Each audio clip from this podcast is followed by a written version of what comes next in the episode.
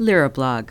Top of the dog chain. It's been a while since our last Lira blog. We've been waiting for just the right story. A couple of months ago, Lira and I were visiting the adult oncology ward. We entered the room of a gentleman who was about 70 ish and had a big smile on his face when he saw Lira. You could tell that he and his wife were very nice people and dog lovers. He so enjoyed it when Lira hopped up into the hospital bed and cozied up to him. Sometimes Lira will put her paw on a patient's arm as if she knows that they particularly love dogs or they are very ill. It's always a very tender thing to watch. His wife was so tickled that she started taking pictures of Lira snuggling with her husband on the hospital bed. He kept saying such wonderful things like, You are just on top of the dog chain, aren't you? Sometimes after a day of visiting, a particular patient stays on my mind. I thought it was so nice of him to repeatedly state how Lira was an extraordinary animal, how special she was, and he must have said at least three times how he thought Lira was on top of the dog chain. This nice man and his wife stuck stuck with me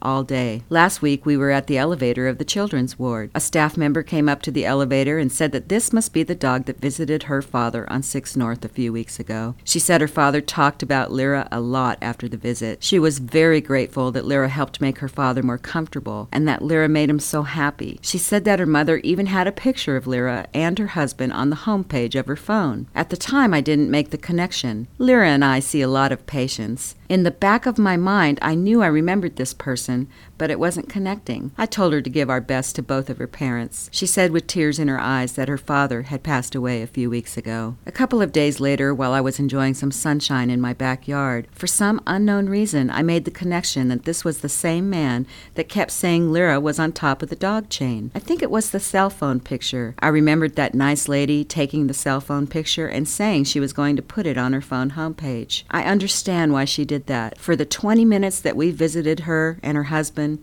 it was like he wasn't sick at all. Most of the time, we don't know the outcome of patients, and I have always thought that best. I think it was meant to be that we knew this outcome. It was bittersweet.